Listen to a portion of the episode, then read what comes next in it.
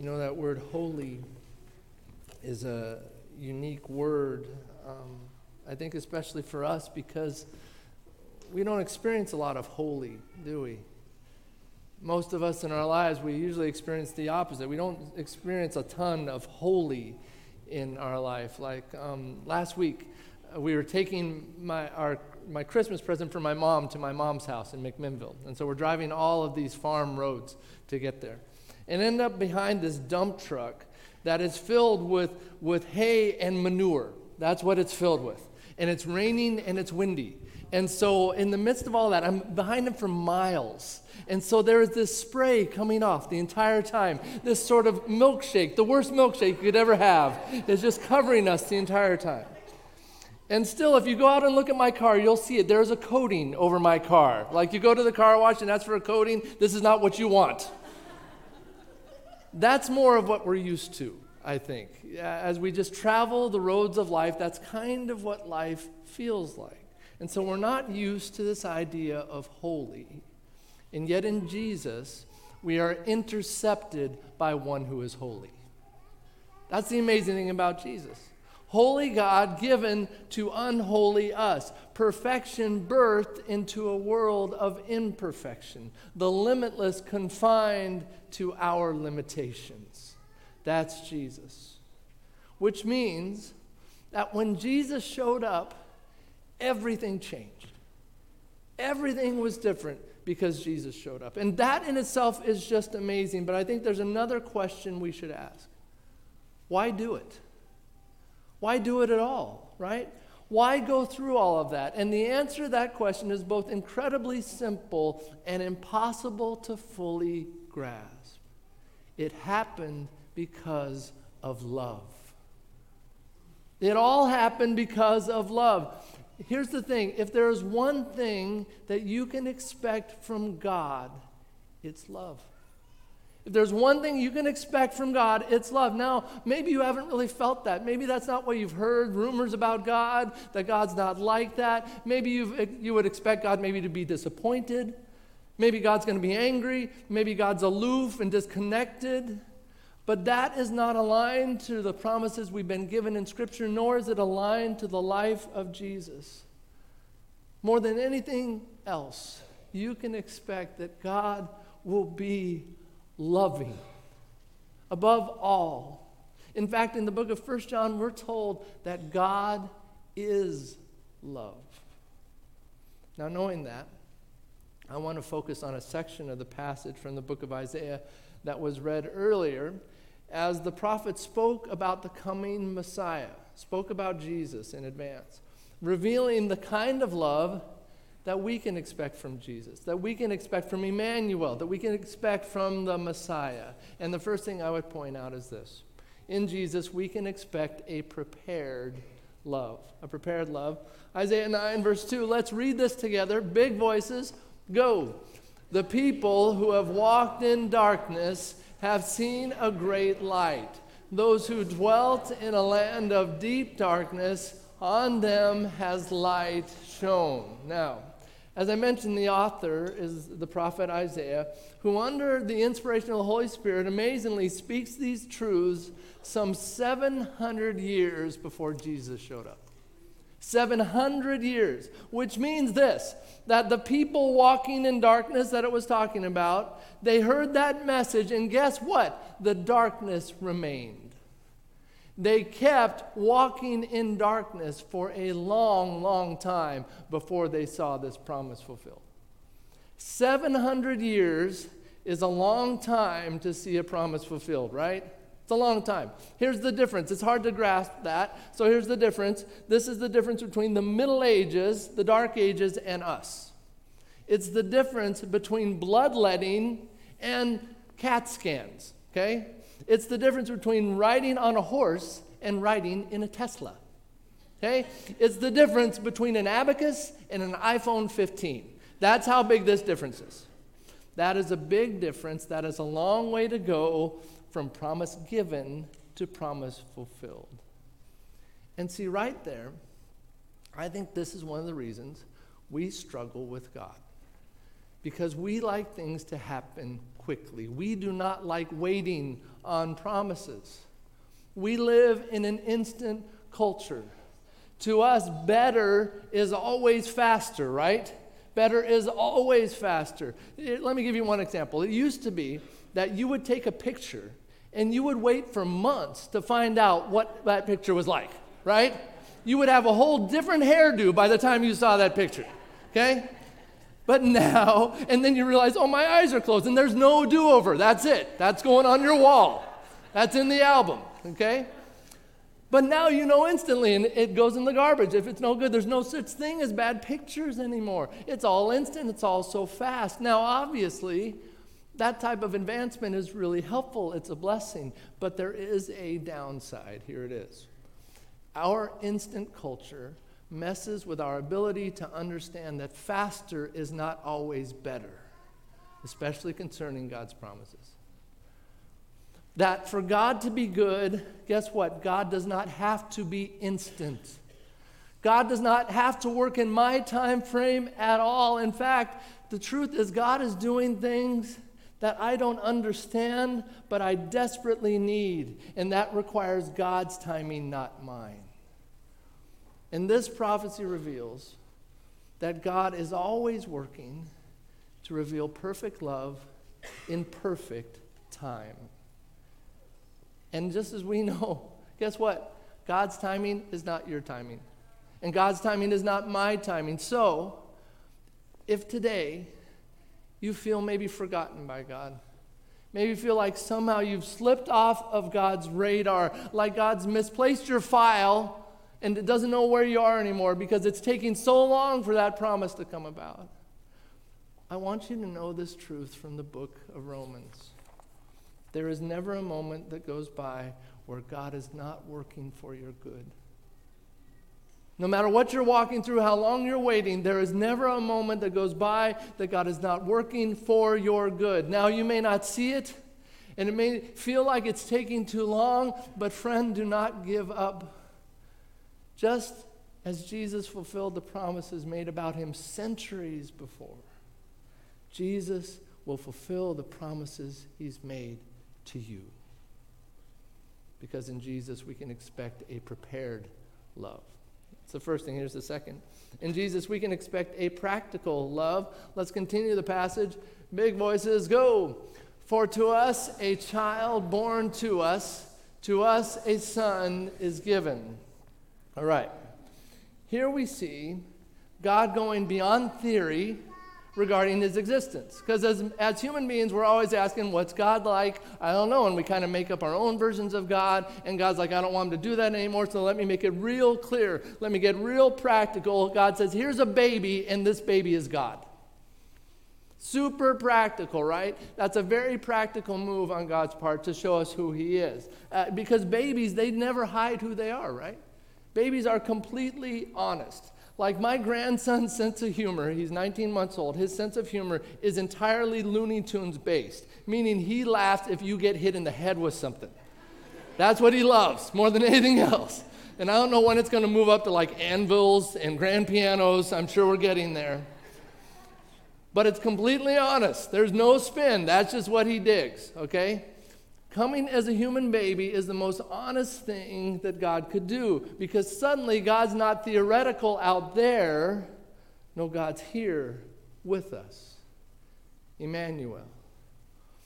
See, now we don't have to guess how God sounds because God's sitting right there in a boat talking to me. We don't have to wonder what God thinks because God's on the side of that mountain teaching me. We don't have to ponder how God feels because God is in this room weeping with me. This is Emmanuel, God in the flesh, and it's God's way of leading us home. There's an old story that's told. A family was getting ready to go to a Christmas Eve midnight mass service. And the, the dad in the family came to his wife and said, he really had a crisis of faith that year. And, and he said, You know, I, I'm not going to the service tonight. I, I, I still don't understand this whole thing of Jesus coming to earth and why that had to happen and, and the virgin birth and all of these things. I, I don't get it. And he said, Really, deep down, I'm not a believer. And he said, I, I would feel like a hypocrite if I came to church, so I'm not going to go to church with you tonight. And so they reluctantly said, okay, and, and they went and, and headed off to midnight mass. So he goes and settles in by the fireplace reading his newspaper, and, and a, a, blizzard starts to blow around them. A, a, storm comes through. And he's by the fireplace, and he begins to hear these thumps on the front window. They had a big picture window at their house. And it's a thump, and then another little thump. And he's wondering what's, what's going on. And so he walks over to the window and realizes there's, there's a, a flock of, of tiny birds that, that are trying to get into the house, but the window's separating them. They keep keep flying against the window and falling down into the, the new drifts of snow. And he can tell they're struggling, that, that they're, they're suffering, and, and he wants to help them. And so he goes outside. He's like, What can I do? Well, well, maybe I can open my barn doors and turn on the lights, and, and they'll go in there. And so he opens up the barn doors wide, turns on the lights, and he tries to shoo the birds in there. Come on, birds, look up here, look up here. You know, he's a caw, caw, and he's trying to get them to go, and, and, and they're not going, you know, and, and they're scared of him. They keep running away instead of going where he wants them to go. And he thinks, well, maybe I, maybe I can help him. So he gets some bread and he begins to build a, a trail of breadcrumbs from where they are to the, the barn doors. Maybe they'll follow that, but they're too scared to eat. They don't, they don't respond to that. And anytime he comes near, they run away. And he's so frustrated, like, all I'm trying to do is help you. And he, and he starts to think to himself, if only, if only I could become like one of these little birds, then, then they would listen to me and I could speak their language and, and I'd, I'd finally be able to lead them to safety. And then it dawned on him. That's why Jesus had to come. That's why God had to come in the flesh. Because then we could be led home. And, and that man in that evening, in the midst of the drifts of snow, he kneeled down and accepted that gift of grace in a real way because he discovered what Jesus had meant all along. Jesus is real. And Jesus wants to be that real to you if you'd let him. Because in Jesus, we can actually expect a practical love. That's the second thing. Here's the last thing. In Jesus, we can expect a proven love. Let's finish out the passage. Big voices go. And the government shall be upon his shoulders. Now, that's a unique phrase. The government shall be upon his shoulders. What does that mean?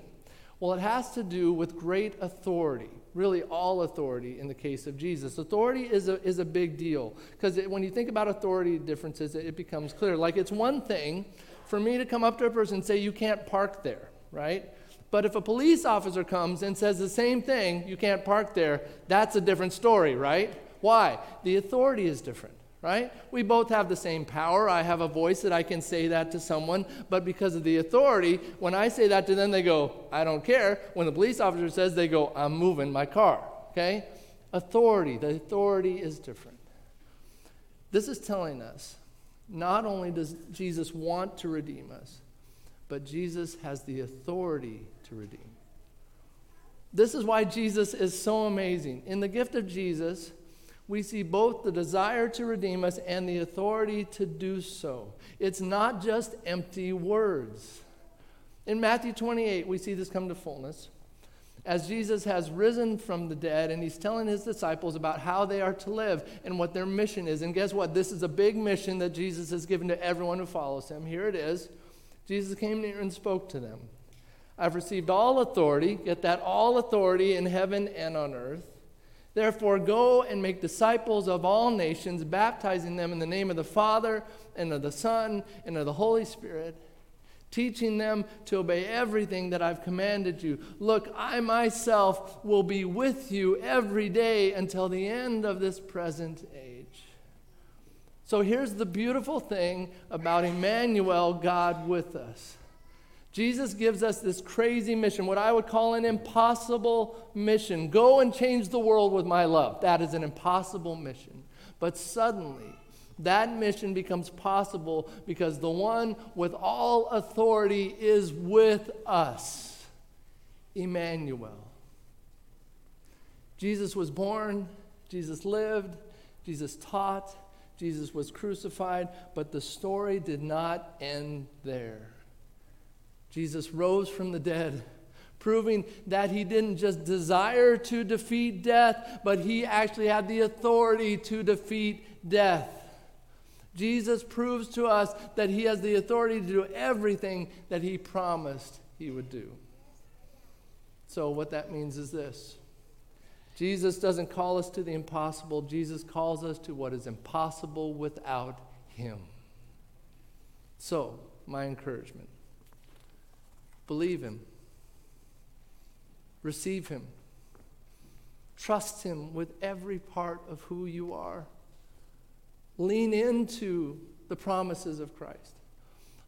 Let His plans for your life become your plans for your life. Because guess what? I think if there's someone who has earned the right to be heard, it's the one who rose from the dead. Don't you think? If you're going to listen to somebody, I think you should listen to the one who rose from the dead. That one's probably got something good to say.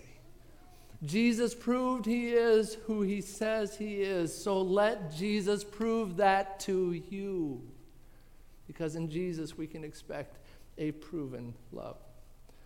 I'll wrap up with this Christmas has a way of creating very unrealistic expectations. Have you noticed that? It has a way of doing that. Let me give you this one example. The song The Little Drummer Boy. Now, first off, just so you know, I like the song, The Little Drummer Boy. I happen to be a drummer. That song has meaning for me. Yeah, I'm going, I'm bringing my gift to God. That's a beautiful thought, okay? I, I think, and in fact, there's some versions of that song from the 80s, some rock bands that did it great. So it's a good song, okay? But if you take that song and if you just step back for a moment, guess what? That song is stupid. because here you are, newborn baby what's the last thing you want when you got a newborn baby sleeping in your arms? Some guy showing up with a marching snare, but da da da. That's crazy. And I love that the lyric in it is Mary nodded, right? And we're thinking it's supposed to be, she's like, good job. No, she was going, uh uh, get that out of here. Are you crazy? There's a baby. it's stupid, right? Nobody does that. Nobody wants that. Christmas has this way of setting up these expectations that, that are silly. But the sadder truth is that because of those things, we can miss the far greater things that God actually intends for us to expect. And if there's one thing that I'm praying you would expect and experience this Christmas, it's God's love. Simply God's love. You can and you should expect God's love. Yes, it's a prepared love, it is a, a practical love, it's a proven love, but that, that's just the beginning. Ultimately, this is a love greater than any love we've ever known. The prophecies of Messiah reminds us that, that that this promise from God is for us to experience love. And yes, that love may take longer than we think it should, it may look different than we think it should. But guess what? God will keep his promises. And he promises that you can experience his love. This is the simple and profound truth of Christmas. So, if right now your heart feels a little disjointed, maybe feels a little empty, maybe you feel a little lost even, just a little distant, would you allow yourself, even right now in this moment, to be found by Jesus? To experience God's love. That's what He wants for you. Jesus wants to speak to you. Jesus wants to draw close to you. In Jesus, God has proven his love to us. The only thing left is for us to love him in return. Let's pray together. The response in this moment is a simple one, a straightforward one. And it's for anyone in this place that would say, I simply want to experience the love of God. And maybe this is the first time you, are saying this, or maybe it's the thousandth time you've said this in your life, but you're saying right now, in a fresh way, in a real way, I want to experience the love of God. If that's you, I just invite you to raise your hand all over this place. Yeah, that's me. I just want to experience the love of God. That's it. Yeah. So many of us. I do too. I'm with you. I want to experience the love of God. And so, Jesus, that's what we're praying for in this moment. More than anything else, you've told us that we can expect your love. And so I pray in every circumstance, in every life here today, that every person would experience your love. Holy Spirit, come and pour out your love in a way that only you can. We thank you for your love. We thank you for your grace. In Jesus' name. And everybody said, Amen. Amen.